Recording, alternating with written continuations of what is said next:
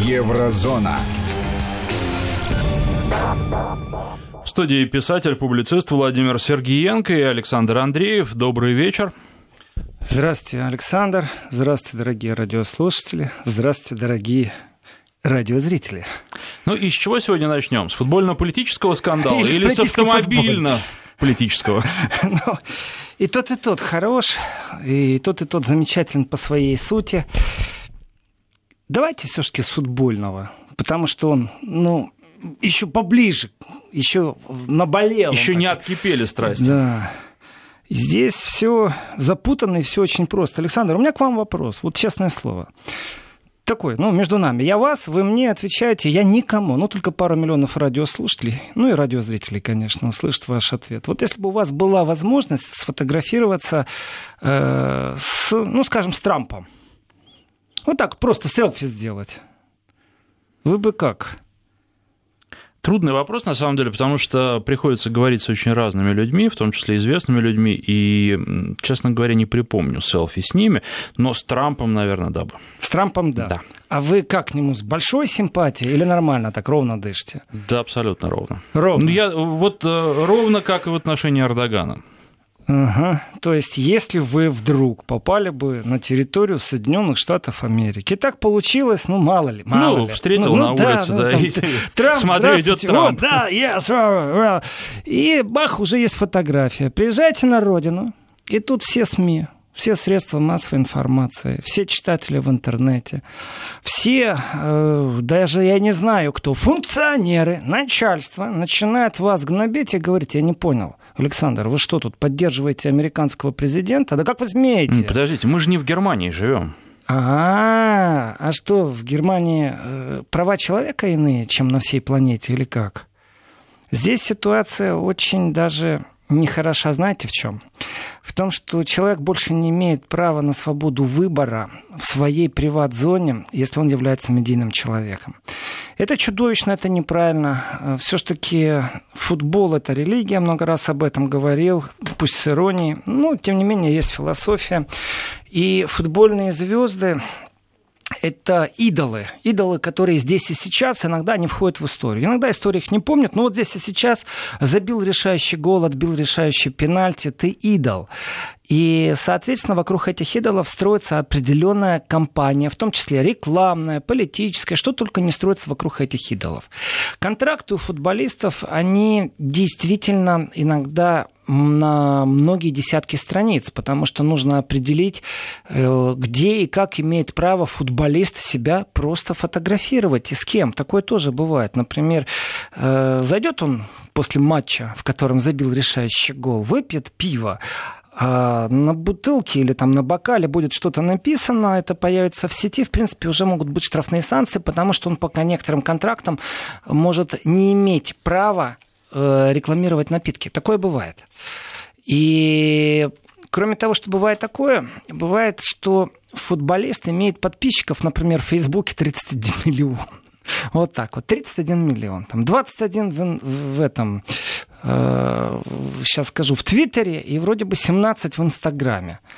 Э, это достаточно большое количество. Это просто огромное количество подписчиков. И, конечно, такой человек является как идол, как идол, э, является определенной моделью успеха, определенной моделью того, что э, говорят или слушают, или прислушиваются. Конечно, рекламщики используют его беспощадно в своих рекламных целях. Абсолютно нормальный, реальный процесс. Э, легальный при том процесс, плати налоги, и все будет у тебя в порядке. И вдруг, вдруг так получается, что... Я бы тоже, кстати, Александр, честное слово, руку на сердце кладу и говорю, я бы тоже с Трампом сделал селфи. Честное слово. Э, я вообще люблю селфи делать с кем-то, кто рядом со мной пересекся, с кем обмолвился словом. Почему нет? И мне хорошо. И лишний пиар для других людей. Даже иногда они не нуждаются в пиаре, скажем так. Режиссеры, политики, дипломаты, художники. С кем только я не фотографировался, с кем только я не общался.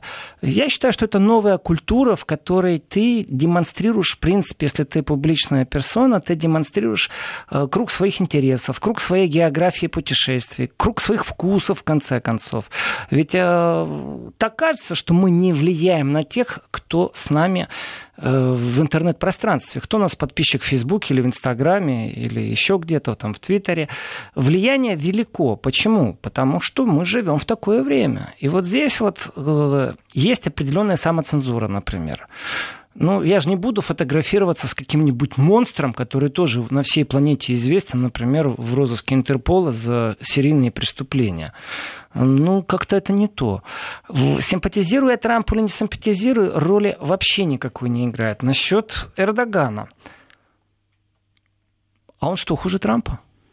Но он в любом случае такой же официально избранный президент он официально избранный президент. И просьба уважать выбор другого народа. Это то, что Запад не умеет. Это то, что Запад не умеет, и то, здесь я скажу, не прикрываясь никакими фиговыми листочками и не используя никакие эфемизмы. Это то информационное оружие, на которое сегодня Запад сам наткнулся. Почему это информационное оружие? Это та волна, которая сегодня откатилась назад на Запад. Это те идеологи, те философы, которые раскручивали полярность мнений, а, не рукопожатность, не приспособленность к демократическому восприятию того, что у кого-то может быть иное восприятие.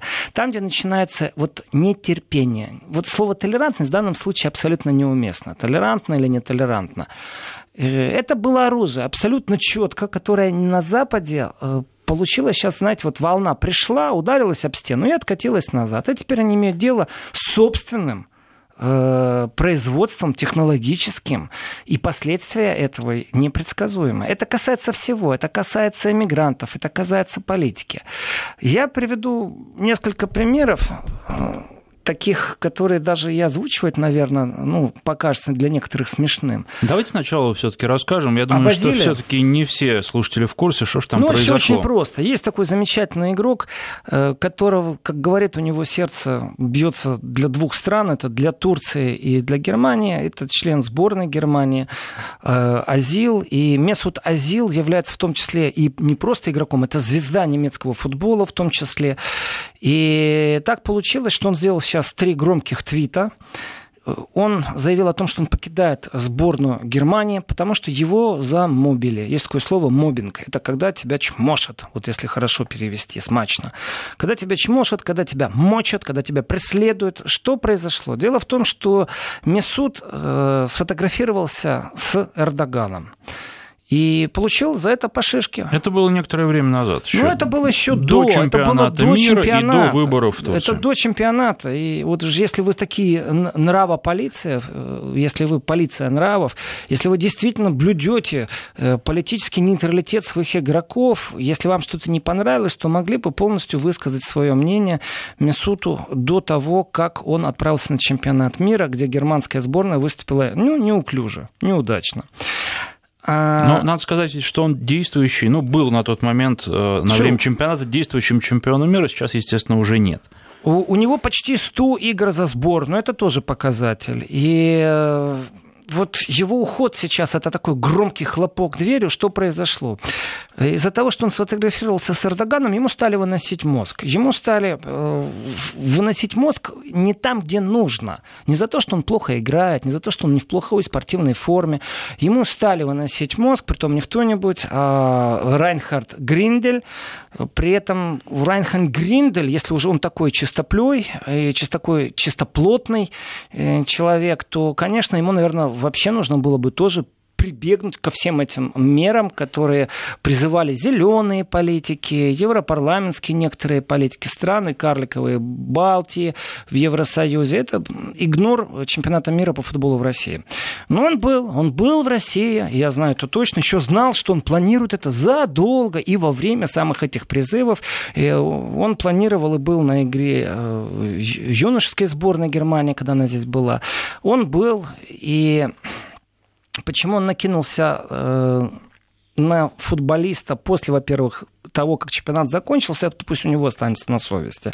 Но есть факт, определенный факт. Есть ли игрок, был в какой-то стране, сделал фотографию с лидером этой страны, то что же получается? Он действительно, давайте так по-честному, а может он действительно поддерживает Эрдогана этой фотографии. Давайте рассмотрим другую противную точку зрения. Противную не в смысле противная, а от противного пойдем. Ну и что, от он обратного. же делает это в нерабочее время, и, как Контрактами я понимаю, он не в, связан. В контракте у него не написано, не написано что он что делать что-то подобного не может. Значит, ему, в принципе, ставят претензий идеологического плана. А вот здесь еще раз вернемся к оружию, о котором я говорил. Это инфооружие. Дело в том, что некоторое время назад в определенных кругах, в том числе и в России, было усилено, усилено инфопространство, которое было на внешнем периметре. Э, называть всех, кто на внешнем периметре работает на русском языке, необходимости нет. Все знают прекрасно, что за радиостанции, что за интернет-страницы. И концентрация, вот здесь я приведу определенную параллель. Концентрация негатива которая направлена, например, сегодня США практически официально на то, чтобы в Иране э, вызвать абсолютно майданские настроения, чтобы социальное напряжение увеличить, как эта операция проходит в информационном пространстве? Да очень просто. Акцентируется внимание на всех промахах, на всех недочетах, акцентируется внимание на личностях, которые стоят у руководства, у власти. Для чего это делается и почему это не делалось так активно вчера или три месяца назад? Да очень просто. США вышла из э, иранской ядерной программы. Нужно как-то надавить на Иран, чтобы Иран пошел на сделку. Иран на сделку не будет идти, если не будет экономических выгод тогда как можно пошантажировать другое правительство? Да очень просто. Революционными настроениями в массах. Их нужно разогреть. Является ли это программа э, на официальных страницах в ведомственных США подразделениях э, с точки зрения бухгалтерии – вот по факту, с точки зрения бухгалтерии, вот так, чтобы мы зашли в интернет и нашли, что выделено такое-то средств, столько средств на то, чтобы профинансировали вот эти недовольные настроения в Иране. Да, вы найдете, если поищете, прекрасно вы найдете, как это все делается, как это происходит. Э, при этом лозунг «За демократию вперед», он, конечно, самый важный в народу и власти в Иране, ну, наверное, неспокойствие ну, явно не на пользу идет. В любом случае, это их дело сейчас. Но точно так же к этим же инструментам такая же редакционная политика, что уж там стесняться. Очень много западных СМИ была по отношению к России. Да, она и есть. Да, она и есть. При этом никто не стесняется прятаться за лозунгами о демократии там, или э, правах человека. Это самое главное. Вот действительно, это самое главное Россия, чтобы ее чмошить за права человека, за демократию демократию, а не спасать людей, которые погибают от голода в Африке. То есть у них все вроде бы как есть, и правда о Сирии они не умеют рассказывать. Хотя большие любители, они спасать белые каски, как выяснилось. Э, все у них в порядке. Определенное программное сопровождение всем этим тенденциям было, есть и будет. Потому что есть понятие враг, есть понятие инфовойна. Здесь все средства хороши. И вот в этих средствах есть просто понять. Идеология, конкуренция. Э, здесь вот северный поток, его нужно обязательно с ног до головы испачкать в грязи. Не получилось это сделать с точки зрения э, там, окружающей среды. Не получилось это по линии зеленых как-то сломать. Значит, нужно в другом месте это ломать, доказывать, сопротивляться, э, придумывать такие словечки, например, как попало в зависимость или в капкан Кремля, Германия. Ну, кстати, Все способы это хороши. же тоже не сработало. Вот последний опрос показал, что немцы в это не поверили проверили, и большинство считает, что Северный поток никакой угрозы не несет, только пользу. Значит, э, специалисты отличаются очень сильно, а вот общественное мнение действительно вещь такая. Здесь нужно вести разъяснительную работу. Специалисты одни говорят, что да, э, рука Кремля все сильнее и сильнее.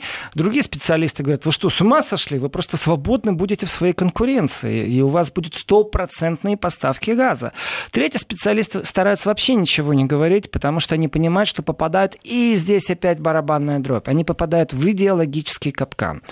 Вот когда я говорю о том, что было и существует существует информационное оружие. Ведь согласитесь, что была и неоднократная попытка сделать так, что если ты с этим человеком дружишь, а он говорит не ту точку зрения, не на той площади был, не с теми лозунгами, он вдруг становится нерукопожатный. Здесь полное отсутствие демократических догм и умения слушать оппонента. Если послушать разнопартийные голоса на территории Евросоюза, как они друг друга иногда действительно в рукопашном, э, ну, рукопашном, в кавычках, конечно, э, в рукопашном ораторском искусстве иногда гвоздят. Вот берут прямо и гвоздями распинают. После этого друг другу жмут руки, садятся в общих кабинетах, кто-то на земельном уровне, кто-то на федеральном, кто-то на правительственном. Они сидят, работают вместе. Тем не менее, они час назад высказывали свою точку зрения так, что казалось, что они друг друга уничтожат. Это модель, которая присутствовала в демократии и присутствует вроде бы еще сегодня на Западе. Они же инструментализировали как общественное мнение. Как ты можешь вообще с ним здороваться? Он же непорядочный человек. Он же, фу, рядиска. Вот примерно в таком духе технология работала. Это разбрасывание по полюсам присутствовало. Но на Западе его не было. Они действительно в дебатах иногда друг друга оскорбляют, унижают. Но после дебатов жмут руки, идут пить пиво вместе и обсуждать, как они находят компромисс друг с другом. Это очень важная вещь. Вот эта манера, Ха, ты у меня больше не друг, э, потому что у тебя в песочнице сидит человек, который был на футбольном фестивале в России. Это позиция кого? Правительства Украины? Это позиция политиков зеленых? Так оказывается, оказывается, скрытая идеология, охота на ведьм, она существует в сегодняшнем обществе. Я, между прочим, Месуту Азилу очень... Эзиль он. Мезут Эзиль он ей очень благодарен, потому что вступить в единоборство с главой Федерации футбола Германии это достаточно ну, такой шаг мужественный. Я могу сказать, что Райнхард Гриндель вроде бы как человек адекватный. Я с ним не пересекался, но с его сотрудниками, непосредственно работающими под его руководством, пересекался. И да, они поддерживают программу «Писатели играют в футбол». Но, тем не менее, когда дошло дело до того, кто представлять будет сборную России в писательской команде в преддверии чемпионата, уж очень сильно э, прям в воздухе висело определенный такой скептицизм. А кто же будет за вас играть? Не дай бог за вас будет играть кто-то, кто а дальше, ну вы же понимаете, звучит фраза. Нет, я не понимаю, назовите мне правила игры, по которым мы обязаны перед вами отчитываться, кто будет сборной писателей России. Да, мы об этом споткнулись, потому что мы не пошли на поводу вот этих вот идеологических игр. Спорт есть спорт, писатели это писатели, имеют право на свое мнение. Э, спортсмен в момент игры на турнире так охраняется от давления троллящих журналистов. Ведь вот попытки уже были, притом в Германии они были, когда журналисты подбегали и говорили, как вы можете можете там, ехать в Россию, думать о том, чтобы вы что, будете поддерживать русских. Вот это и есть э, попытка разогнать нас на разные полюса. Ты что, не демократический человек? Ты наши догмы, наши ценности не подтверждаешь? Нельзя туда ехать. Нельзя с Эрдоганом, оказывается, фотографироваться. Э, в принципе, три твита, которые сделал Özil, они разбираются достаточно подробно. Шумиха в Германии очень сильна. И э, у Азеля подписчиков намного побольше э, в интернете, и его слова очень сильно слышны. Правда слышны. Э, чем у главы ДФБ. Ну, это Федерация футбола Германии. Федерация футбола это безумно богатая организация, живущая по своим правилам, поддерживающие культурные проекты. Здесь им полный комплимент. Хорошо поддерживающие, выделяющие деньги на это. Молодцы. Что же касается иде... идиомы, идеологической борьбы, скандал-то в чем заключается? Ведь э, дискриминация по политическим симпатиям или антипатиям, она должна быть вне спорта. По крайней мере, так себя позиционирует любое профессиональное объединение спортсменов. Разницы нету. Это биатлон, легкая атлетика, футбол. Футбол просто самый массовый, самый зрелищный спорт на территории Германии, поэтому такое сильное внимание. Могут ли они диктовать э, члену сборной, с кем фотографироваться, с кем не фотографироваться? Точно так же завтра они ему скажут, что ты не имеешь права там играть. Тогда вы не поедете в Катар на чемпионат мира. Вы много что не должны делать. А послезавтра вот э, обратная волна, которая была направлена на расслоение общества на территории России, или, скажем, в русскоязычном пространстве, эта технология, она же основана не просто, что сидит какой-то там цензор и говорит, вот вы обязаны сегодня так думать. О, нет. Это все намного глубже. Здесь работа профессионалов с большим пониманием, как вообще работает интернет. Это запуск определенных программ, которые, э, это роботы, роботы, это боты, которые живут своей жизнью. И если вы активный пользователь интернета, вы вдруг увидите, что вокруг вас создается объективное, слово объективное в кавычках, мнение, в котором все единодушно призывают бойкотировать, выйти на улицу, еще что-то сделать. Это вам на тарелочке с голубой каемочки приносит робот, которому дали задание это делать. Он изучил вначале ваш характер, он изучил ваши запросы, он изучил даже сколько времени вы тратите на какой-то определенной странице, рассматривая картинку или видео. Он все о вас, этот робот, знает. Притом это все он знает в цифрах. И ему дают задание, вот этому человеку принесите такую-то и такую-то информацию. И получается, что вокруг вас создается поле, где вроде бы объективка есть, но эту объективную информацию нужно очень долго искать. А вот необъективная, которая вам на блюдечке приносят, она вас заполняет, и все инфопространство вокруг вас. Вот тот, кто дает команду непосредственно роботу, чтобы он вам приносил непосредственную информацию, этот человек находится очень высоко, очень далеко, и это все не так просто. И это действительно информационное оружие. И попытка перекинуть ответственность на частных лиц, ну, например, в Германии там fake news и блокировки на Фейсбуке будет отвечать Фейсбук, а не государство. Почему? Тем самым государство, во-первых, сняло с себя огромный э, груз, э, в том числе и финансовый, если будут рассматривать каждый иск, э, каждое заявление. Во-вторых, всегда можно сказать, что это их частное решение, а не наша правительственная политика. И Евросоюз в этом отношении тоже руки чистые решил за собой оставить. И почему Азил является сейчас такой фигурой в Германии, которая смело говорит о вещах, о которых вчера еще не говорили. А нужно не забывать, что в Германии очень крупная диаспора турок. И именно та попытка, что если ты поддерживаешь Эрдогана, а на территории Германии много кто поддерживает Эрдогана, Притом этим много. Их так много, что Эрдоган стал президентом, в том числе благодаря избирателям из Германии. И получается, что кто-то говорит кому-то, что если ты поддержишь Эрдогана в любом виде, то ты... И дальше начинается идеологический вынос мозга. Вот мне это напоминает пропесочивание какой-то советских времен, таких глубоких советских времен, когда могли вызвать комсомольскую ячейку и начать что-то песочить за что-то, за то, что ты сказал что-то не то, неосторожно. Ну, то есть идеологическая обработка сознания сознание идет. И э, Месут Озил бросил хороший, сильный камень в сторону президента ДФБ. Этот камень очень сильный, обвиняющий его в непрофессионализме, а также в идеологическом подходе. Я так скажу, что, в принципе, президенту после идеологического давления и объяснения своих личных симпатий можно и в отставку пойти. Это не спортивное мероприятие, это идеология, а ей не место в Федерации футбола. Очень интересный и закрученный сюжет. Судя по всему, история еще не закончилась, несмотря на то, что футболист сборную покинул. Будем следить за развитием событий. Напоминаю, что в студии писатель, публицист Владимир Сергеенко. Сейчас прервемся на новости, после них продолжим. Еврозона. В студии писатель, публицист Владимир Сергеенко и Александр Андреев. Очень интересно то, что футболист написал, а, когда он сообщал о том, что уходит из сборной. В глазах Гриндели и его союзников «Я немец, когда мы побеждаем, и иммигрант, когда мы проигрываем. Я плачу налоги в Германии, делаю пожертвования немецким школам. Я выиграл с Германией чемпионат мира. Но общество все равно меня не принимает. Меня считают другим. Я получал награды за интеграцию в немецкое общество, а в 2015 стал послом послом немецкого футбола. Теперь получается, что я не немец, спрашивает он. И тем самым он бьет по очень сильному мозолю, потому что, опять же, это он говорил, не я, о том, что есть в сборной Германии и другие игроки польского происхождения, например. И насчет расизма и скрытого расизма, э, выиграл он или не выиграл, вошел правда, коса на камень здесь, или вошел он в ту нехорошую ситуацию, когда используют личную эмоциональную составную против начальства. Ну, тоже такое может быть. Но насчет того, что он немец, когда мы побеждаем, иммигрант, когда мы проигрываем, о, да, о да, конечно же, интернет же располюсовали точно так же по оскорблениям, по всему прочему.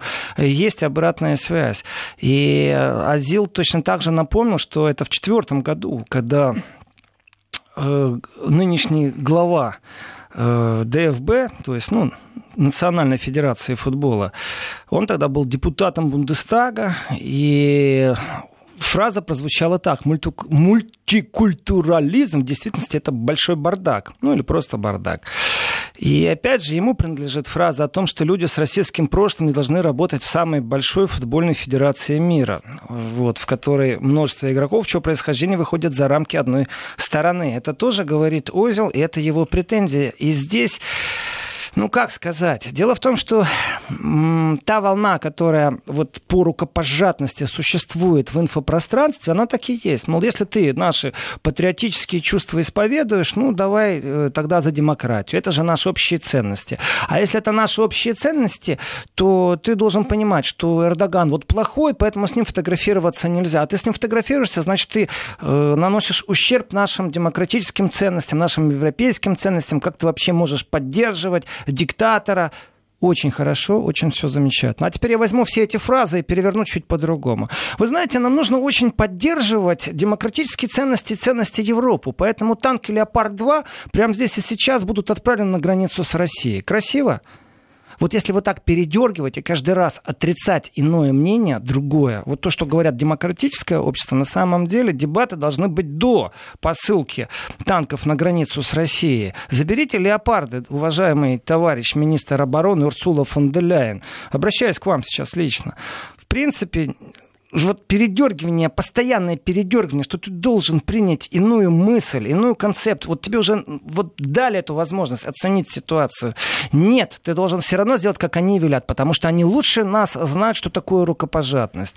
Э, так что, как бы себя сейчас не защищал уже бывший игрок сборной Германии, конечно же, турецкого происхождения, как бы Месут себя не вел сейчас, ему уже прям вот так по косточкам разбирая его твиттеры, ставят вину, что эти твиттеры писал не человек в эмоциях, футболист. И я в этих скользких словах слышу, ну, господи, у футболиста не может быть так много мозгов, чтобы он написал такой умный и красивый твиттер. Я вижу в этом, я слышу в этих разбирательствах по косточкам, как его начинают мочить публично. И что это пиар-технология, что у него профессионалы писали, пробуя разделить политику и спорт, политику и идеологию. Э, в принципе, принципе, даже если это написали пиарщики вместо него, э, почему он не должен прибегать к советам профессионалов? Вот, э, например, президент Украины не прибегает к советам профессионалов и выступает при пустых трибунах, э, платят деньги за то, чтобы там сфотографироваться с президентом США. А здесь вот абсолютно легитимный президент, с которым еще придется Германии работать и работать. Но здесь, если честно, произошла озвучка тех действительно состояний общественных, которые есть в Германии. И идеология, которая насаживается, вот он трижды раз будет плох. Так введите против него санкции. Запретите ему приезжать в Германию. Э, начните отслеживать счета всех его родственников. Вы же умеете это делать, когда вы хотите. Так нет же, вы на своей территории начинаете людей э, подводить под определенную идеологическую картинку, которая вам нужна. Другими словами, это охота на ведьм. И здесь хочешь ты того или не хочешь, но в политике сейчас очень много в Германии людей э, с турецкими корнями. Э, у них фамилии турецкие, у них родственники в Турции, куда они ездят регулярно. И э, если кто-то вдруг начинает сейчас публично выражать такую фразу, вот, например, это действительно вот только что опять очередной политик сказал, что это не значит, что он, ну, в смысле наш футболист, о котором мы говорим, должен прославлять деспота. Ну, если это деспот, ведите против него санкции официально. Зачем же вы человека за его выбор начинаете вот так вот по-крупному мочить? Э, вы хотите, чтобы он ушел из публичного пространства? В принципе, я не удивлюсь, если он действительно уйдет уйдет и закопается, уйдет в нору, потому что давно я не припомню, э, чтобы вот так вот человека за его выбор, за его фотографию сильно мочили. Значит, завтра точно так же я сфотографирую с Владимиром Владимировичем Путиным, приеду в Германию и точно так же начнут со мной разговаривать. Так что это получается? Не охота на ведьм или как? Это у вас свобода выбора, свобода демократии? Э, я сегодня полностью на стороне футболиста, полностью не на стороне э, функционера. Значит, Азил критикует, плюс еще Гринделя за плохой менеджмент. И то, как вот огульно действительно танцуют упреки вокруг Азила, это неправильно, это несправедливо. Это убивает любое инакомыслие. Вот это и есть псевдодемократия, которая навязана сплошным потоком, то, что называется мейнстрим СМИ. И, э, ну, сфотографировался он молодец. Но ведь я могу косвенно подтвердить, что мне ставили практически как условие, но только так его завуалировали, так его спрятали красиво, о том, что, ну, мы бы хотели, конечно, сыграть с вашими писателями, но только чтобы что-то не получилось, чтобы нас в скандальчик не втянули. И вот этот страх нас в скандальчик не втянули, теперь я представляю, что могло произойти на самом деле. Приезжает сюда сборная писателей Германии, которая зачастую получает финансирование, в том числе и от Фонда культуры при Федерации футбола Германии. И, ну, так получится, что какой-нибудь политик зайдет э, на футбольное поле или встанет вместе с писателями, потому что имеет право встать вместе с писателями, потому что у него есть две или три книги, хотя он политик, и будет играть. А потом эти писатели приедут к себе домой, и их начнут точно так же, как Азила, э, мочить. И если они его вот так вот, любого писателя начнут мочить, то тогда в преддверии действительно нужно сесть и подумать, а стоит ли идти на риск? А стоит ли ехать в Россию? А вдруг что-то не то произойдет? Это говорит о том, что в воздухе в Германии действительно витает определенная идеологическая догма, которая называется «ты с рукопожатными э, дружбу не води, Шакир башка будет». А вот кто такие рукопожатные, скажем, мы тебе. А вот кто мы, дальше непонятно. Дальше идут европейские ценности, дальше будет э, мейнстрим, э, дальше будут э, определенные наскоки тех, кто хорошо владеет ораторским искусством, и вроде бы никто за этим не стоит. Вроде бы все объединены единой целью хорошую Европу строить. Я, если честно, желаю э, немцам, болельщикам, э, я желаю проживающим в Германии туркам, владеющим немецким языком, я желаю немецкому обществу вступить очень сильно в прямой разговор на сложившуюся ситуацию. Потому что однополюсное мнение, которое навязано обществом, это не есть демократия, это не есть хорошо.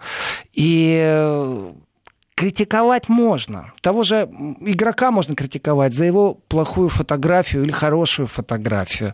Но ввести это именно в разговор, а разговор состоялся у него с начальством, что, который свелся вот к чему. Разговор свелся к тому, что кто-то другому объяснял свои собственные политические взгляды. По крайней мере, так говорит Месуд.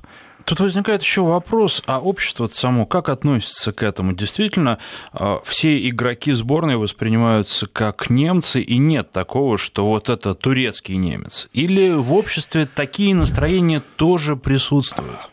Вот сейчас постараюсь очень аккуратно высказаться. Значит, я знаю несколько политиков, имеющих турецкие корни. Это значит, что они вот с большой любовью к своим праотцам, к своим родственникам, они владеют турецким языком. Одни из них в одной партии, другие в другой партии, некоторые в профсоюзах. Профсоюз тоже можно отнести к политической деятельности. И когда они говорят, они отстаивают мнение своей партии. Они отстаивают мнение своего дела, и, конечно же, прагматика жизни говорит о том, что их влияние на немецкий лекторат, который может говорить на немецком, на русском, на турецком, это очень важный элемент, чтобы победить на определенных выборах в определенной земле. Здесь работает прагматика. Но я этим людям не могу поставить претензию, что они вот не немцы, беру слово в кавычку, или не европейцы, или не цивилизованные люди. Они абсолютно цивилизованные люди. Но это будет правда, если я скажу, что когда эти люди начинают очень остро критиковать, то мы споткнемся о ту расистскую ненависть, которая в интернете присутствует, которые тоже начнут говорить оскорбительные слова. Э, вот точно так же и с антисемитизмом, что ты хорош, пока приносишь что-то, прибыль или еще что-то, споткнись, и сразу все анекдоты антисемитские всплывут. Точно такая же проблема, только не антисемитизм будет, а любая другая нация услышит что-то в свой адрес оскорбительное. Это люди, которых я знаю с турецкими корнями, абсолютно адекватные, нормальные в политической и в профессиональной жизни. Ну и тоже чмошат. Прервемся. Сейчас на буквально пару минут на рассказ о погоде. После него продолжим программу Еврозона. Еврозона. 20 часов 48 минут в Москве. Писатель, публицист Владимир Сергеенко и Александр Андреев в студии. Но вот а, что касается разговоров таких самых бытовых, что называется на кухне или за кружкой пива, для Германии, наверное, это больше подходит. А, есть такое, что говорят, что ну да, вот, ну они же футболисты, это вроде как немцы второго сорта. Я имею в виду футболистов, а, которые представляют из себя выходцев из других стран, пусть они даже в Германии и родились, но родители их не в Германии. Очень тяжело ответить на этот вопрос однозначно, потому что за кружкой пива или кружкой чая или за рюмкой чая разговоры разные бывают. И они действительно могут быть раскиданы вверх-вниз. Если взять шкалу 100% или там красно-черную, то можно, конечно, балансировать от 1% до 99%. И здесь, конечно, Расход будет очень сильный. Будут и те, кто и так говорит, как вы это предполагаете, Александр. Будут те, кто, ой, как возмущаться будут. Но, тем не менее, тем не менее, э, разгон против э, футболиста, против Азила был не просто так. Я вижу некоторые нюансы, которых раньше не видел. Ему приписывали э, определенное нежелание быть немцем, когда стали усиленно обращать внимание, что перед матчем, когда поется немецкий гимн, он не поет со всеми. Мол, он что, не немец, что он не поет? В принципе же история с фотографией с Эрдоганом, она была в преддверии выборов Эрдогана, и э, логично, что, конечно же, пиар-компания Эрдогана в том числе привлекает ярких людей с турецкими корнями. Почему нет? И, конечно, Азил в данном случае не представлял сборную Германии. И если уж кто ему мог бы поставить претензии, это а, лондонский клуб, в котором он играет. И, и именно там был в этот момент Эрдоган. То есть это не имеет сильного отношения к Германии в данном контексте. Но их же там было два футболиста, два, две фотографии, два человека. И, конечно же, Азил отмалчивался долго. От него хотели, чтобы он открестился. Чтобы он сразу открестился окрестился, как это сделал его коллега Гюндаган э, тоже э, игрок сборной Германии. Вот один это Гюндаган, а второй Азил. Но они действительно правы в том, что они говорят, что когда победа немца, а когда у, турки, здесь есть определенная общественная настороженность в том, что это будет все хуже и хуже. Здесь играет роль все и проблемы с эмиграцией, и проблема с нежеланием интегрироваться, ассимилироваться в общество. Ведь действительно турки, которые приехали гастарбайтерами после Второй мировой войны по приглашению отстраивать Германию и должны были бы через 25 лет уехать, э, они не то чтобы ассимилировались или не ассимилировались, остались. Это, их нельзя сравнивать с этими мигрантами, которые сегодня прибыли и которых нужно обучать искусству жить в Европе. Нет, это абсолютно адекватные, нормальные европейские люди, которые сохранили свою самобытность, в том числе и турецкую самобытность. Они сохранили свой язык, они сохранили свои нравы, но они нормальные, адекватные члены гражданского сообщества. Здесь претензий никому нет. И вот если Гюндаган тогда сразу попытался как-то этот скандал погасить и говорил, что никакой политической составляющей нету, потому что у школе они встретились с Эрдоганом. Ну, какая здесь политика? Между прочим, между прочим, вот президент э, Сербии с футболистами с удовольствием фотографировался, обнимал их. Хорватия, оговорился, не Сербии, Хорватия. То, может, Эрдоган хотел со своими футболистами точно так же, выходцами из Турции, э, сфотографироваться. Дело же не в этом. Дело же не в этом. А дело в том, что стало вот популяризироваться идея диалогии, в которой ты обязан принять чью-то сторону. В этом и есть потеря традиционной культуры, демократической культуры к диалогу, к трилогу, к квадрологу. Когда разные мнения звучат в парламенте, это замечательно. Когда только одно, это плохо. А теперь будет звучать в обществе, даже не в парламенте, в обществе одно доминирующее мнение. И, ну, как сказать, если уж один человек сразу открестился, а второй долго молчал, то ему и это ставят вину. И да, для Германии, конечно, большая трагедия выступления сборной Германии в прямом смысле слова. И здесь попытки найти крайних или отвлечь этих э, вот крайних в виде спорта, потому что менеджмент в спорте вещь великая. К- кого воспитали, кого смогли привести к чемпионату в правильной форме, кого задарили, потому что зачастую бывает такое, что игрок не хочет играть за сборную, потому что где-то там у него э, вот не на чемпионате мира, а в отборочных матчах проходит намного более важная игра для клуба, где стоит на кону огромное количество количество денег. И для клуба стоит престижная награда чемпион э, или Лига чемпионов.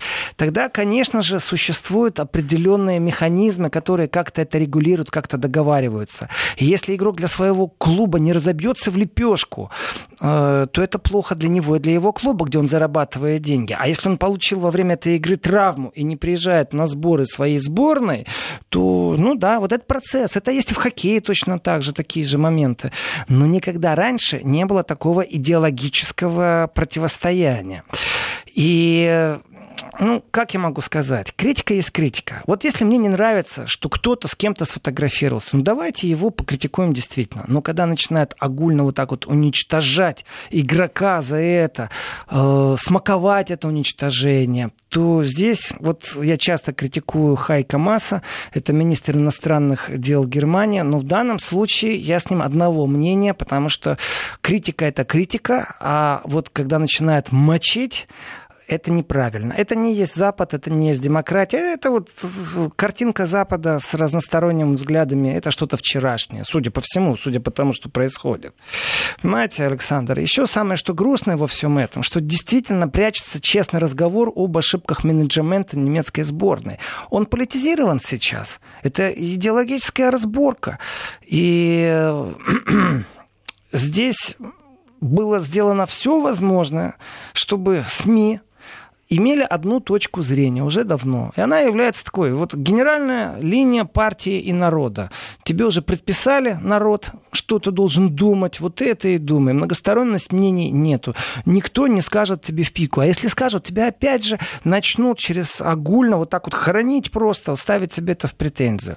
Вопрос намного глубже, вообще намного глубже. Потому что вопросы интеграции, ну, это вопросы сегодня достаточно острые. Э, ведь каждый шаг очень так сильно находится под микроскопическим прицелом. Все ждут, когда кто-то споткнется в правительстве, все ждут, когда произойдет что-то чудовищное, и опять кто-то споткнулся среди силовиков, для того, чтобы это выставить э, как проблему, чтобы себя пропиарить, в политической борьбе кого-то обогнать на повороте. А никто не занимается действительно глубоко проработкой вопросов национальной безопасности или интеграции. То есть наполовину в каком-то мифе мы живем. Та же Меркель, которая вернулась вроде бы как с победой совещания, где говорилось о интеграции, где говорилось об эмиграции. Э, она же принесла наполовину фейковые новости в Германию, когда сказала, что договорилась с Венгрией, с Польшей, потом протестовали это и Венгрия, и Польша. Поэтому вопрос намного глубже, и его нужно не ограничивать разборкой внутри Федерации футбола Германии его нужно выносить совсем на другое поле. Почему так получается, что сегодняшнее общество моноидеологично? Почему невозможно с ними дискутировать? И здесь, э, как-то ни странно, я сразу приведу пример из жизни Сирии, потому что то, как освещаются белые каски, как их заслуги освещаются, как Германия и другие страны вступили в сговор, чтобы спасать э, эксклюзивно VIP-персон из белых касок, э, сколько человек примет Германия, сколько человек примет Голландия. Это все определенные элементы из рекламного мира, в которой кто-то демонстрирует приверженность определенным ценностям и полностью забывает о том, что происходит рядом. Нету объективной информации, нету больше объективных посылов, и все это как-то идеологически спрятано. И когда говоришь с людьми о том, что, вы знаете, вот пропаганда работает, некоторые отвечают, что у нас нет пропаганды, у нас есть мнение, и это правдивый грустный ответ. Писатель и публицист Владимир Сергиенко. Сейчас прервемся на рекламу и выпуск новостей. В следующем часе продолжим. Не переключайтесь. Еврозона. В студии писатель, публицист Владимир Сергеенко и Александр Андреев. И вот, наверное, по иронии судьбы, ведь «Мерседес» вскоре после начала этого скандала расторг с футболистом контракт, рекламный контракт, а сейчас в отношении самого «Мерседеса» и других автопроизводителей немецких. Откроем огонь на поражение. Да, оказывается, что они э, чуть ли не немцев сводили в могилу, потому что не устанавливали на э, машины с бензиновыми э, двигателями фильтры, которые устанавливаются на машины с дизельными двигателями. А такие фильтры тоже нужны, потому что иначе в атмосферу попадают частицы пыли, которые образуются в процессе Ужас. горения, и э, эти частицы крайне опасны, они могут приводить к разным заболеваниям, в том числе к раку. К раку может приводить многое что, и эти частицы. А вот э, сговор, который совершили автогиганты Германии, это чуть-чуть иное направление, чем непосредственный анализ того, что выбрасывается из выхлопной трубы, если неправильно стоят фильтры, если неправильное программное обеспечение. Здесь много нюансов, но я начну с самого главного. Дело в том, что как бы не было, как бы налоги не платили в общую казну Федеративной Республики Германия, автогиганты являются между собой конкурентами – ну, так не может быть, чтобы Volkswagen поддерживал BMW. Ну, не может такого быть. И чтобы BMW, ну, не конкурировала с Mercedes. А Mercedes э, не пробовал бы занять нишу, в которой существует Audi или Porsche. Это вопросы конкуренции. И здесь логика начинает давать сбой. Вот как такое может произойти, что вдруг они вступают в сговор все. Вот прям все. Вот как такое может быть, Александр? Ну как, у них есть общие интересы, и вот. они же конкурируют не только между собой, а в том числе и с зарубежными производителями, не немецкими. И когда у них есть общие интересы, почему бы не объединиться? Логично. Вот где вы правы, там с вами не поспоришь. Почему бы им не объединиться в сговоре? А если есть сговор, то это уже нарушение картельных законов. А если есть нарушение закона, то появляются следователи. Дело в том, что кроме сговора, они еще долго отрицали, что они в сговоре. Они еще и врали постоянно. Вопрос не в том, насколько вредны эти частицы. Вопрос в том, как сделать так, чтобы действительно на будущее такие сговоры были невозможны. Volkswagen уже наказали в Америке очень сильно. Ведь э, миллиардные штрафы, ведь э, адвокаты, которые подавали совместные иски от пострадавших, это не просто ущерб Volkswagen финансовый, это еще имиджевая потеря очень сильно. Имиджевая потеря, вы знаете, это не так, что я теперь не буду ездить на Volkswagen. Вот вызвал такси, а мне приехал Volkswagen, я в него не сяду. О, нет, это никого не интересует. Имиджевая потеря, это не значит, что среднестатистический покупатель Volkswagen не пойдет в салон и не купит Volkswagen. Пойдет да купит. Человек привык к машине, человек привык к определенным вещам, в том числе к системе финансирования, к системе э, сервисного сопровождения. Здесь очень много нюансов. Самый страшный урон, который может понести тот или иной концерн в имиджевом понимании, это инвестиции. Это когда начинают сбрасывать акции, это когда никто не инвестирует в новые акции, когда они не растут. И здесь акционерная политика, она достаточно прозрачна и видна на больших собраниях. Когда вот собираются эти акции-держатели, э, попробуйте купить одну акцию Volkswagen или Mercedes, у вас это не получится. Она вроде вот как есть на биржевых сводках, всегда видно э, индексы, как биржа отреагировала на то или иное событие в мире, цена на нефть, война в Сирии, запуск э, первого космонавта, все что угодно влияет на, на индексовые показатели.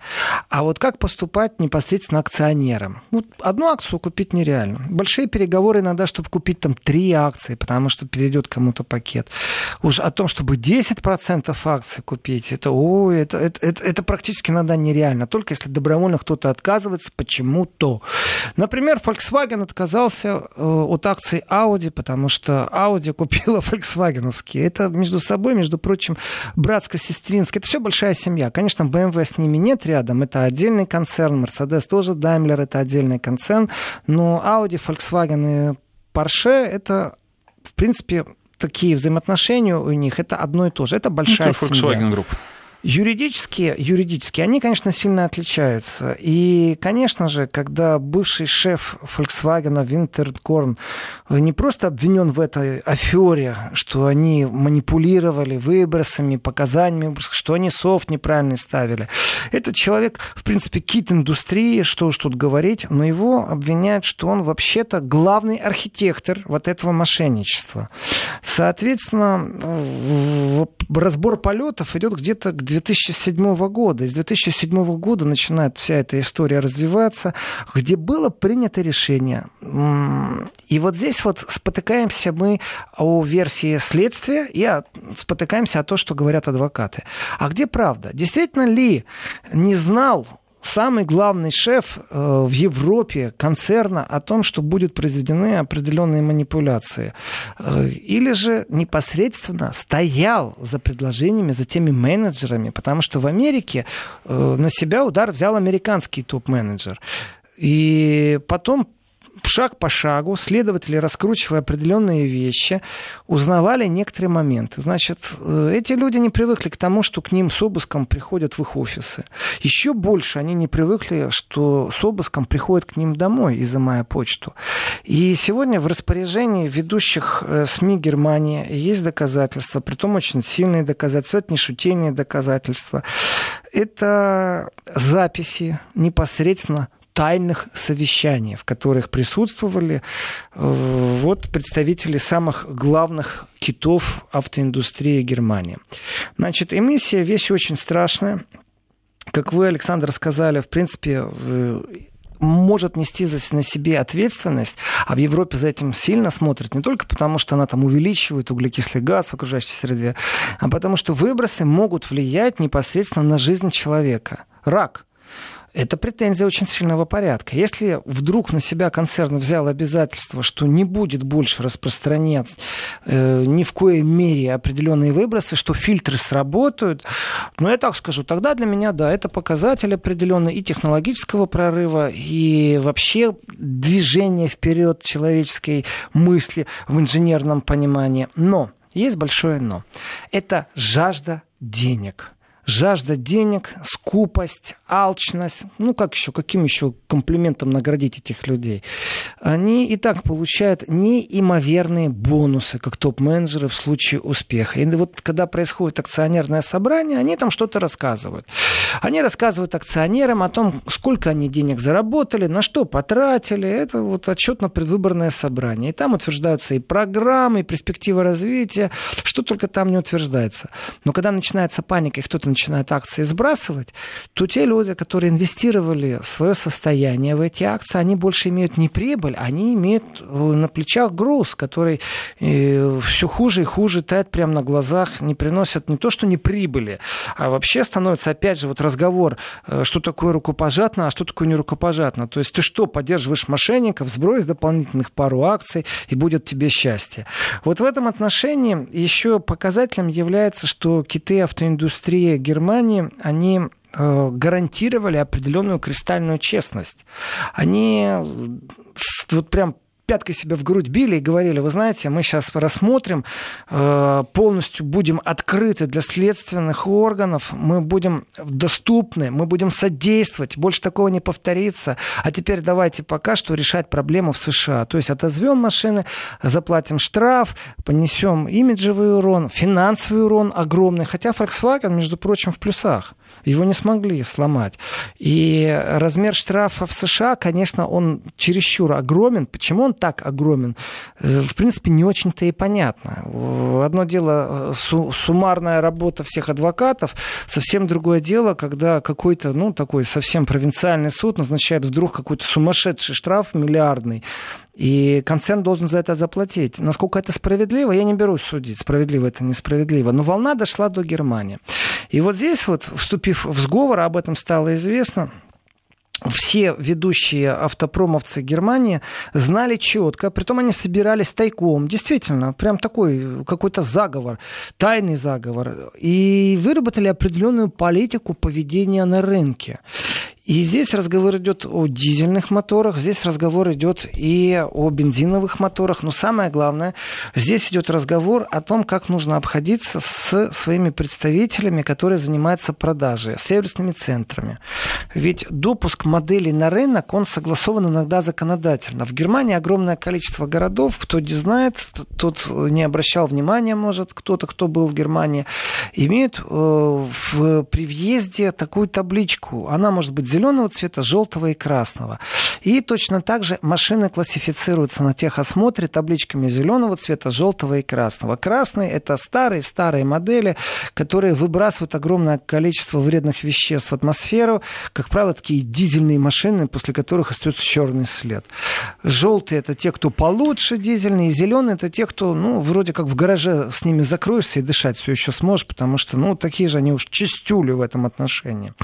И расширение зеленых вот этих виньеток, оно происходило прямо на глазах, когда появлялось все больше и больше городов, которые присоединялись к этому. Это экологически чистый центр, скажем так. Сегодня вполне возможно мы станем свидетелями того, как появятся города, в которых вообще нельзя будет въезжать с двигателями внутреннего сгорания.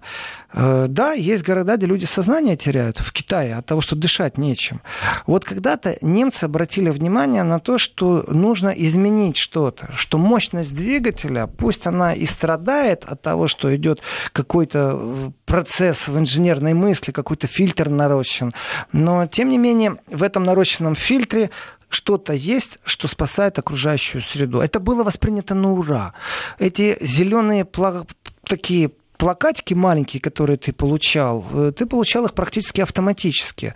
Э, засовывали специфический прибор в выхлопную трубу, что-то измеряли, а вот на новые машины, на новые машины, этот плакатик, эта виньетка, она ставилась автоматически, ее наклеивал ты автоматически. Просто вот у тебя есть документ, что новая машина, значит, ты сразу получаешь эту виньетку. Почему? Потому что производитель тебе гарантировал, что твои выхлопные газы не превышают допустимых норм. Ну, уже изначально, если есть мошенничество, уже некрасиво. Другое дело, что это мошенничество оказалось странным с точки зрения даже конкурентной борьбы. Как конкуренты могут вдруг с друг с другом вступать в сговор? Что сделали немцы? Они действительно технологически вступили друг с другом в сговор. Э, в некоторых машин происходила такая вещь. Значит, когда двигатель заводится, а на техосмотрах он заводится, на тестовых объектах он заводится и не работает там 2-3 часа часа, как, как будто ты едешь по городу, по дороге. Машина стояла, вот она завелась, ее 10 минут протестировали, измерили все и выключили. А все приборы, которые отвечали, то есть это софт, э, программное обеспечение, э, это именно те фильтры, которые могут подключиться или отключиться, они были так запрограммированы, что первые 10 минут, ну так их к примеру сейчас говорю, может там 9,5 минут, может 7,5 минут, они работали на показатели, которые были заявлены в технической документации. А после этого они отключались, и ты начинал пользоваться машиной совсем в другом экологическом режиме. В принципе, только за мошенничество надо наказывать. В Германии много говорилось о том, что штраф из США, он просто превышает все допустимые нормы, наказание должно было быть намного меньше. Но эти информации было намного меньше, никто не знал о том, что киты вступили в сговор.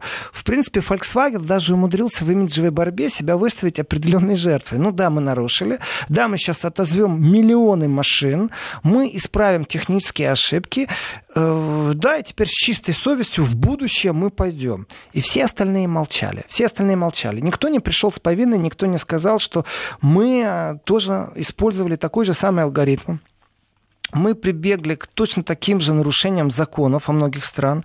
Мы обманули тех, кто покупает машины, тех, кто продает э, машины э, в технических э, характеристиках. И готовы понести наказание, давайте исправимся. Нет, они молчали. Они молчали. И по-человечески я их понимаю, по-человечески.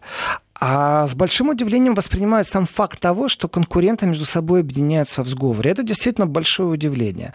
Когда первый раз было озвучено, что существует подозрение, опять же, они все отрицали, топ-менеджеры этих гигантов, и никто из них не говорил о том, что они тайно собираются и обсуждают, как они все вместе хорошо на этой планете начинают обгонять других конкурентов.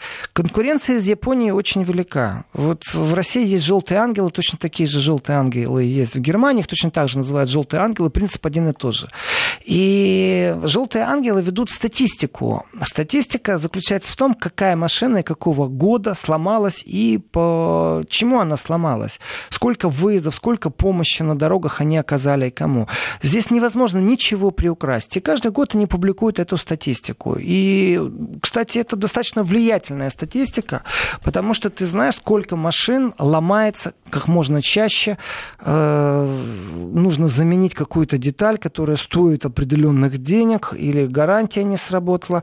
И в этой статистике четко видна конкуренция, например, между японцами и немцами. Японские машины зачастую обгоняли немцев. То есть они меньше ломались на дорогах. Э, там идет вот кто меньше, потом кто больше, кто совсем больше. И, конечно же, цена на запчасти, которые э, нужно заменить, она тоже влияет. Разговор идет о новых машинах, разговор о двухлетках, трехлетках, пятилетках, семилетках.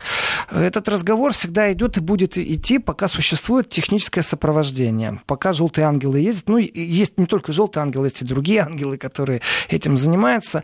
Но факт есть факт. Конкуренция на планете большая. И конкуренция большая вот сейчас в контексте э, торговой войны, когда Франция уже на уровне министра финансов говорит, что мы вступили в фазу реальной торговой войны, где не будет победителей, пожалуйста, отмените эту торговую войну. Когда Борозы летит в США на разговор, известно, что он в среду встретится, если ничего не произойдет, с президентом США, говорить о торговой войне, то здесь все методы хороши. Конечно, конкуренты сразу начнут обскакивать. Конечно, конкуренты будут это использовать. Конечно, конечно, конечно.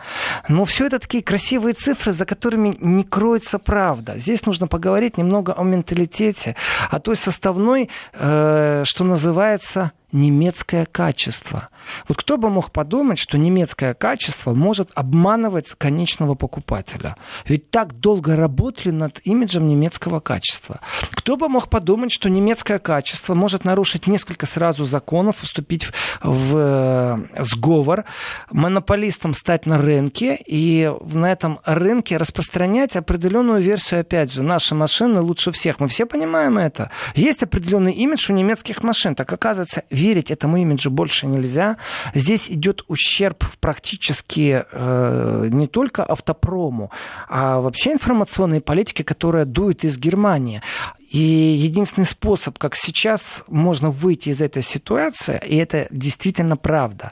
И, кстати, здесь Запад силен. Когда невозможно уже ничего скрыть, но именно в этот момент, когда невозможно ничего скрыть, они начинают максимально публично вести расследование, без оглядки на то, являешься ли ты топ-менеджером и не ли являешься ты топ-менеджером.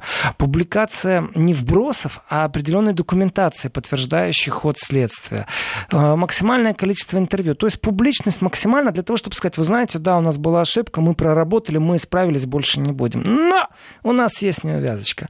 Неувязочка связана с тем, что мы все это уже слышали, уже признавали свои ошибки немецкие автогиганты.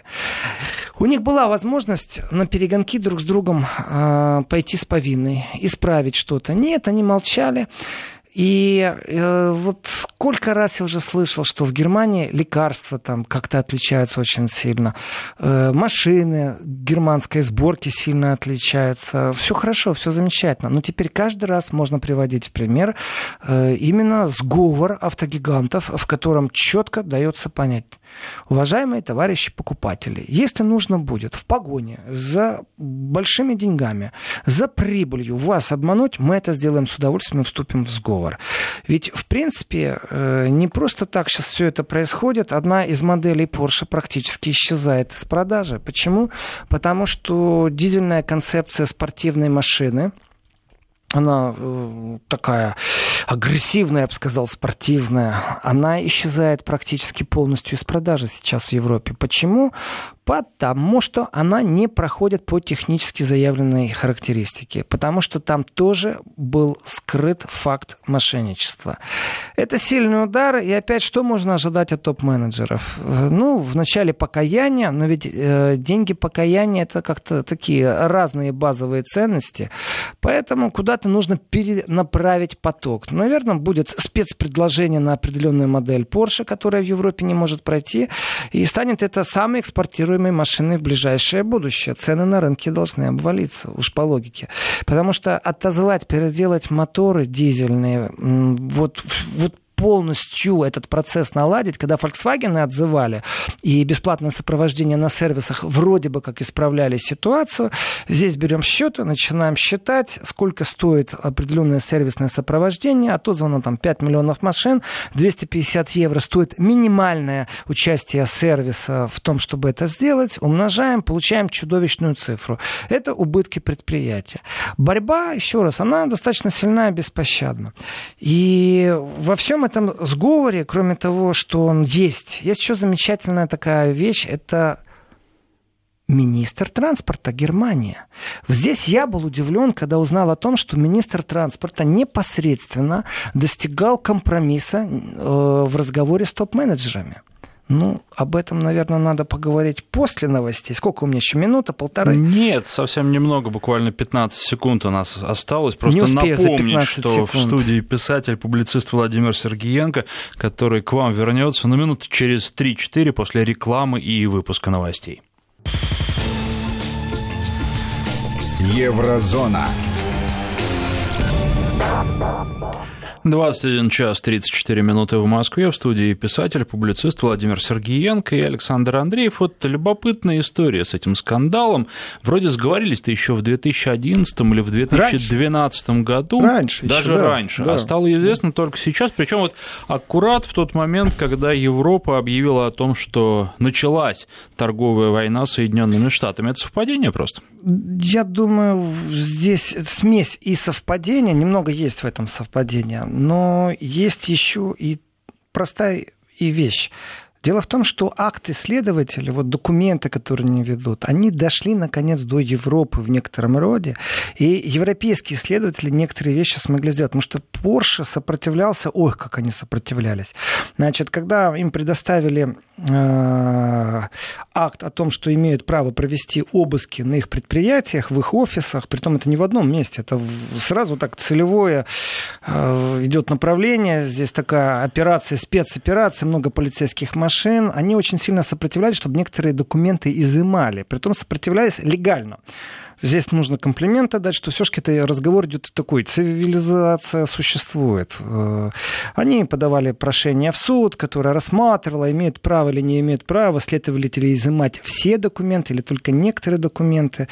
Э, потому что, ну, давайте так, это не шутки. Например, Даймлер должен отозвать 238 тысяч машин. 238 тысяч машин, в которых есть что-то, что нужно изменить. Это деньги, это большие деньги. Там не 100 рублей будет стоить это изменение. Э, кроме того, что они сопротивлялись вот так юридически, понятно, что доступ к определенным документам, которые сейчас всплыли, этот э, доступ э, ну, как бы его раньше просто не было. Не было информации об этих сговорах, о том, как, о чем они говорили, как они говорили. Э, сговор заключался в чем? Э, значит, в начальной стадии в Европе есть такое понятие лоббисты. В начальной стадии лоббизм, притом автогиганты имеют своих лоббистов, точно так же, как энергетические гиганты имеют лоббистов. Это абсолютно легальная вещь. Лоббизм – это когда я получаю деньги за то, что лоббирую ваши интересы. Вот вроде звучит так, ну, вроде все понятно. На самом деле ничего не понятно, выглядит совсем по-другому. Начиная от специфических конференций, в которые собираются ученые, заканчивая специфическими походами в рестораны и поездками на курорты с определенными политиками, нужно противостоять или создать вектор противоставления для того, чтобы, например, твердый фильтр не был обязателен в машинах нового поколения – и добились, в принципе, лоббисты автогигантов того, что в бензиновых двигателях вот эти фильтры должны были появиться после 2018 года. То есть выброс вредных веществ, которые есть в бензиновых двигателях, он представлял э, что-то около в 10 раз больше вроде бы был, чем в дизельных двигателях. Это не все так просто. А вот эта вот мелкодисперсная пыль, она, ну, практически она должна быть запрещена. Она несет вот самую большую ответственность за то, что может быть рак, у людей аллергия может быть. И представьте себе, вот мы уже знаем, что это отрава. И вот лоббисты, это адвокаты, это политики. Они не обязательно взяли впрямую у вас деньги. Они могут получать деньги на лекциях, которые они читают для вас, и вести конференции в научной среде. Но, тем не менее, их цель – это убедить принимающих решения в Европарламенте или в вашей стране, э, при том, что, еще раз, это уголовно ненаказуемо, это легально. Это легально. Э, другое дело, вот это внутренняя ответственность за то, что ты знаешь, что ты обманываешь людей. И если политика концерна говорит о том, что мы действуем на благо человечества, своих клиентов, мы стараемся, то здесь происходит определенный когнитивный диссонанс. Еще раз повторюсь, и мне не стыдно это говорить, что э, уверенность в том, что немецкие товары лучше, основана на профессиональном пиаре. А пиар — это не всегда правда. Пиар э, — это сотрудники каких-то пиар-контор, которые выставляют определенные рекламы рекламный вектор, прорабатывать его, распространять информацию. Но им же дали заказ на основании ложных данных. Поэтому урон не просто Германия – это урон имиджу Германии как поставщику качественных товаров. И мелкодисперсная пыль, она же какая зараза. Ее могли давным-давно уменьшить. Но ведь именно лоббисты добились того, что только в 18 в этом году ее должны изъять были. И вот совсем ведь чуть-чуть не дотянули. Казалось бы, сейчас в этом году начали бы ставить фильтры, и все. Скандал, собственно, исчерпан, еще не начавшись. Нет, я не согласен. Скандал должен быть сразу. Здесь скандал очень сильный. Почему? Потому что представьте себе, очень жестко сейчас буду говорить, представьте себе, что кто-то дал лицензию на убийство людей. И эта лицензия, она сопровождена лоббизмом, то есть кто-то получает деньги за то, что приходят в соответствующие политические институты, в органы управления и доказывают, что мы имеем право это делать. Ведь э, по статистике претензия звучит так, что в 2015 году примерно э, в преждевременной смерти 41 тысячи людей именно виновата мелкодисперсная пыль. А вот это уже не шутки. То есть вы знаете, что люди умирают раньше отведенного им срока, потому что организм не справляется. Вы, тем не менее, лоббируете только для того, чтобы у вас была сверхприбыль, и в этой сверхприбыли вы лоббируете, и вам плевать на то, что она влияет на то, сколько живет человек. Известна статистика, сколько умерло людей. Тогда это негодяйство – но все же было почти по закону. То есть, если бы не было общего сговора, то закон... вообще никаких проблем. Э, Александр, ну как объяснить? Лоббистская деятельность, она в Германии абсолютно легальна. И в этой логист... в лоббистской деятельности действительно вот вы придете ко мне и скажете, давайте мы с вами, и я скажу, знаете, вот на весы брошу пару политиков, пару журналистов, как мы можем повернуть общественное мнение. И у меня есть мой ресурс. В принципе, давайте создадим фонд совместный, на котором будем обсуждать. Вечером будет звучать джаз, э, будет разливаться хороший коньяк. Мы пригласим пару людей, поговорим, уговорим их. Все хорошо, есть только одно но. Если имидж фирмы заключен в том, что мы для потребителя делаем все возможное, и они прекрасно знают, что люди от этого умирают, о, тогда, извините, они э, недостойны того, чтобы нести высоко поднятый флаг э, вот этой немецкой продукции эти люди, которые топ-менеджеры, ведь они друг с другом, вот то, что документы сейчас стали известно, они друг с другом сговорились, как вот эти киты автопрома немецкого, что нужно ни в коем случае не допускать вот этих твердых фильтров. А это и есть то, что эту пыль может как-то остановить. И вроде бы по закону да, но ведь закон-то был пролоббирован. Тогда о каких гуманных и цивилизованных чувствах мы можем поговорить? Давайте поговорим о правах человека. О каждом человеке, который умер – из-за этой пыли. Вот о его правах поговорим. Он даже не мог сопротивляться этому, он просто не знал, что с ним происходит. Это статистика, против которой ты не попрешь, ну никак. А если ты знал, что эти люди умрут и добивался сверхприбыли, хотя ты, ты мог бы не получить эту сверхприбыль, тогда кто ты есть? Ты порождение чего? Ты монстр капитализма? Да нет, это не имеет отношения к капитализму. Это даже гуманности человеческой не имеет никакого отношения. Только тебе счет вот эти покойники выставить не могут сегодня. А вот интересная картина получается, красивая, я бы сказал, картина. Есть э, все практически немецкие автомобильные компании, ну, по крайней мере, из тех, которые делают легковые автомобили, и они все, получается, в этом скандале замешаны. Но угу. ведь э, все да. равно же немцы и дальше продолжат с этими компаниями жить, но не могут они их все закрыть, правильно? Ну, насчет того, что они все в сговоре, значит, сговор, по мнению Шпигеля, приписывается 2009 годом, 18 мая, что использование фильтра твердых частиц обязательно нужно избежать. Вот тогда они вступали в этот сговор. Э, так что такой срок хороший. 10 они лет почти нормально. Что... Ну, нормально, конечно. Э, значит, вопрос, который вы задали, Александр, Насчет того, что нужно жить с этими машинами, это и есть та рекламная Даже не с машинами, с, с этими компаниями с жить надо. Может быть, с компаниями можно жить и дальше. Только с руководителями этих компаний надо как-то расстаться. Э, против них действительно то, что сейчас происходит, э, абсолютно правомерно. Обыски, э, обвинения, следствия. И насколько прокуратура сможет хитро провернуть, давайте так. Мы говорим об огромных деньгах. Это не миллион, не 10 миллионов евро. Это миллиарды.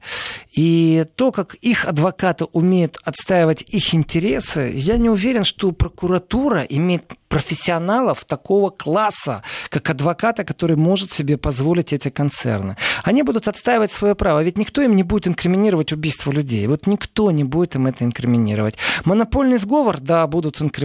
Отсутствие фильтров, да, будут. Ведь по закону вы правы, Александр. По какому закону мы будем судить? По уголовному кодексу или по какому-то иному закону? Что они прекрасно знали, что они делают. Знаете, в принципе, рублем их наказывать или евро, это, ну, скажем, не самое худшее для них. И ментально народ как покупал Volkswagen, так и будет покупать. Почему нет? Ну, предложат другую цену. Ведь действительно это в Европе Porsche слетает с производства, потому что в сентябре сейчас вступают новые параметры этих осмотров. А на запад, на экспорт, на восток, на юг, на север можно ж машины поставлять. Прервемся на пару минут на рассказ о погоде, потом продолжим эту интереснейшую тему. Еврозона. 21 час 48 минут в Москве. В студии писатель, публицист Владимир Сергеенко. И перспективы немецких компаний все равно с ними будут жить. Ну, заплатят они сколько-то, тем не менее, не разорят же их штрафами. Ну, разорить Volkswagen – это политическое дело больше, чем экономическое, потому что рабочие места полетят. А если рабочие места полетят, поверьте, полетит сразу и Меркель в одну секунду. Поэтому никто о разорении говорить не будут. Будут говорить об ответственности топ-менеджеров, которые не просто вступали в сговор. Потом ни один Volkswagen, ни, ни Audi, ни Daimler, ведь Nissan точно так же только что два раза заявил о том, что у него не в порядке что-то с тестом по поводу рассказов и ну, как бы признал ошибку, пробует ее исправить, это факт. И вот вы второй раз задаете, Александр, этот вопрос, как будто вот есть ощущение у меня, что как будто вы хотите сказать, что ведь не такие уже замечательные эти машины, э, и это и есть имиджевая война. Да нет, а при чем здесь машина? Машины, может, и замечательные, едут прекрасно, а Дело в том, что они обманывают, обманывают всех ради сверхприбыли. Если бы они просто обманывали и накинули... Да, вот представьте себе, машина стоит дороже там, на 300, на 500 э, евро. Э, переведем это в рубли. Она будет стоить там, на 20 тысяч дороже рублей. Но ведь сама машина стоит больше миллиона рублей, больше двух миллионов рублей такого класса машина. Ничего страшного не произойдет, если ее цена как-то будет дороже. При том, то, что дороже всегда можно на кредит раскинуть, все что угодно, на дополнительное финансирование. Зачем они пошли на этот шаг? Вот зачем? Почему они сопротивлялись так сильно вот этим твердым фильтрам, что нельзя их допускать, нанимали лоббистов? Они же прекрасно понимают, что им, думаете, статистику не давали. Они прекрасно понимали, что они делают. Для своего болота эти жабы очень даже хорошо функционировали.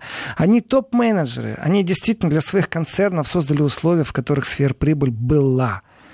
Здесь не обойдешься просто имиджевым уроном. Штрафы, да им нужны большие штрафы. Но, может, нужно говорить не о штрафах, которые лягут на плечи акционеров, а как только лягут на плечи акционеров, поверьте, на первом же собрании акционеров будет заявлено о том, что нужно санировать предприятие. А это значит, будет предложена определенная программа, в котором найдут бреши, где можно создать условия пожестче для рабочих, сократить этих рабочих, в конце концов, часов. То есть груз не упадет, не пострадает этот топ-менеджер э, от того, что концерн будет наказан. Здесь скорее нужно говорить о пагубной политике сговора и об индивидуальной человеческой ответственности определенных лиц. И эти лица и есть топ-менеджеры. Вот здесь должна быть уже уголовная ответственность. И посмотрим, как э, органы Германии, органы Европы, следственные органы будут противостоять вот этим китам с огромными кошельками и толстыми кредит-картами для адвокатов. Потому что борьба будет не на шутку. И что еще всплывет? Дело в том, что так, между нами сейчас не говорите, пожалуйста, никому, только вот радиослушатели могут наши знать. Дело в том, что органы следствия сделали предложение. Сделали предложение, что кто первый на перегонки прибежит и даст показания, войдет в сговор со следствием, его вина будет ну, намного меньше, чем у других. Хорошее слово «скостят». И в этом отношении, конечно, будет правильно, наверное, прийти с повинной определенным топ-менеджером. Но я не уверен, что это произойдет. Э, при этом, с точки зрения зрения теории заговора, вот когда вы сказали о том, что торговая война идет, давайте так, Бруно Лемер, э, это министр финансов Франции, ведь он сказал, что торговая война идет между Старым Светом и США в полный рост, и что все в Г-20, в Ж-20, все это понимают, все это осознают. Цитата, это реальность, которая является угрозой для мирового роста экономики. Я прошу США включить включить здравый смысл, говорит министр экономики и финансов Франции Бруно Лемер, и уважать правила смысл, здравый смысл и своих союзников. Но в честной конкурентной борьбе уж если вы сами себе вырыли яму, то сами вы в этом и виноваты. Конечно, автопром потрясет немного в этой торговой войне. Конечно, Франция вместе с Германией ведет ответные меры против США в торговой войне. Не просто так сейчас э, Жан-Клод в США едет, не просто он будет разговаривать с Трампом. Почему? Потому что в честной конкурентной борьбе именно обман концерна будет возведен в ранг всех дискуссий и антирекламы. Здесь будут обскакивать все, кому только не лень. И здесь есть большой повод э, взять под контроль, э, перекупить некоторые акции, которые пошли вниз, перенести производство в США. Здесь открыты практически все ворота для конкурентной борьбы. Бы не одно но. Это действительно торговая война, которая вводит определенные квоты. И теперь э, люди, даже которые привыкли ездить на Даймлерах или на Volkswagen, э, или на Audi, или на Porsche, или на Nissan, они попадут под действие вот этой антирекламной деятельности. Абсолютно логично, абсолютно. Но если говорить правду. Ну, давайте так. Кто виноват Porsche, что у них больше нет ни одной дизельной машины, которая в Европе будет продаваться после сентября? Вот лично мне Панамера очень нравится. И ну, сегодня я не езжу на ней. А завтра, вот так по-человечески, если будет хорошее, правильное предложение, то почему бы на ней не ездить? И как я отнесусь лично к тому, что они год назад вступили в сговор, вот этот вот твердый фильтр э, не поставили, или два года назад. Ну, что я могу сказать? Если в Европе на ней ездить нельзя, то на планете еще много мест, где можно ездить на этой машине. И вот здесь вот мы вступим в конфликт не только с монопольным сговором, мы вступим в конфликт с нашей человеческой составной. Потому что если государство государство не будет держать в узде сверхгигантов не только автопрома, но и других, то известны случаи, когда добывали нефть и плевать хотели на окружающую среду. Э, сланцевый газ в США тоже плевать хотели в некоторых местах. Где только не плевали на окружающую среду. А вы знаете, вот еще интересный вопрос. Возвращаясь к тому, с чего мы начали, к скандалу с э, футболистом, который вынужден был так. сборную Германии покинуть. Интересная петля. Можно ли сказать, что через некоторое время люди, которые ездят на а, машинах тех производителей, которые участвуют в этом скандале, станут нерукопожатными? Ну, то есть, опять же, вы свою политику давите прям, Александр, вы на меня этим вопросом. То есть, что мы будем избегать э, определенных марок моделей, потому что за ними стоят скандалы, и эти машины вот не рукопожатные. Политик не рукопожатный, машина не рукопожатная. И владелец такой машины. И владелец такой машины уровне. тоже идет. Знаете, да, между прочим, некоторые фирмы отказались от производства э, своих моделей, сейчас я не о машинах говорю, об одежде. Э, где использованы нерастительные материалы, то есть они больше не убивают животных. Известные кадры э, можно найти легко в интернете, когда люди борющиеся за жизнь животных, э, на перегонки с охотниками за этими животными подбегают из баллончиков краски белую шкуру животного покрывают для того, чтобы эта шкура больше не представляла интереса для охотника. И охотник такой настоящий боевой рыбак, я бы так сказал, который многое повидал, а теперь видит перед собой этого гринписовца. Очень агрессивно с ним не только общается, там в рукопашную вступали. Это все в наше время происходит, когда нас идеологически раскидывают. Это не очень правильно. И, конечно же, государство должно вмешаться, чтобы рукопожатность или нерукопожатность было делом не имиджеологов, чтобы это было дело не рекламщиков, а чтобы это было абсолютно прагматично на основании законов, на основании допуска по технической характеристике. И наказывать надо действительно. Но в данном случае э, я думаю, что автопром справится с тем, что он сможет вмонтировать и правильный софт, и правильный фильтр в своих машинах, да, понесут экономический ущерб. Экономически, да, а имиджная составная, вот не верьте всему, что блестит. Вот не верьте тому, что вам рассказывают. Вам рассказывают о том, что самая лучшая машина в Германии. Вот теперь вы знаете, это неправда. Не самая лучшая там машина. Вот это урон немецкому имиджу того, что там что-то такое, вот ну прям верить надо глобально и поклоняться, потому что у них такое качество. Вот не верьте, это ущерб всему государству. Это ущерб, э, в принципе, принципе, экономики Германии на совсем другом уровне, на уровне веры и доверия. Вот это является тем, что на счетах не посчитаешь. И здесь никакой суд не сможет восстановить справедливость. А насчет того, будут ли водители или производители нерукопожатными, это все зависит от того, как у нас будет сейчас развиваться торговая война. Потому что если начать истерию вокруг определенной модели машины и ее топ-менеджеров, то я думаю, действительно, придя в один салон, я скажу, вы знаете, я лучше перейду дорогу, потому что здесь стоят какие-то фанаты, идиоты с какими какими-то плакатами, красят всех подряд, обливают зеленкой. Ну, вас в баню, скажу я. Перейду дорогу и куплю за более лучшее предложение другую машину. То есть право сильного, получается, футболист точно может быть нерукопожатным. Что касается концернов, вот кто победит в торговой войне, это все и решит. И вполне могут так быть, война идет. если война проиграют. Идет. Александр, это разговор, который мы будем продолжать еще и не раз, потому что мы наблюдаем, мы пересказываем события, которые иногда не видны просто. Ведь сговор – вещь абсолютно невидимая, страдаем мы, потому что акционеры, когда примут решение, что машины подорожают, опять будем страдать мы. Когда они решат, что нужно вести компанию, которая восстановит имидж, опять это ляжет на наш груз, потому что будут вдуты десятки миллионов, сотни миллионов в новую рекламу рекламу. Опять это будет сказано на цене товара. Э, настоящей конкуренции нет, когда вступают в сговоры киты автопрома или другие киты. Точно так же можем говорить о сговоре фармакологических концернов. Сейчас же в Амстердаме идет еще одна такая замечательная, э, ну, саммит происходит, о котором я поговорю обязательно в субботу. Спасибо. Писатель-публицист Владимир Сергеенко. Еврозона.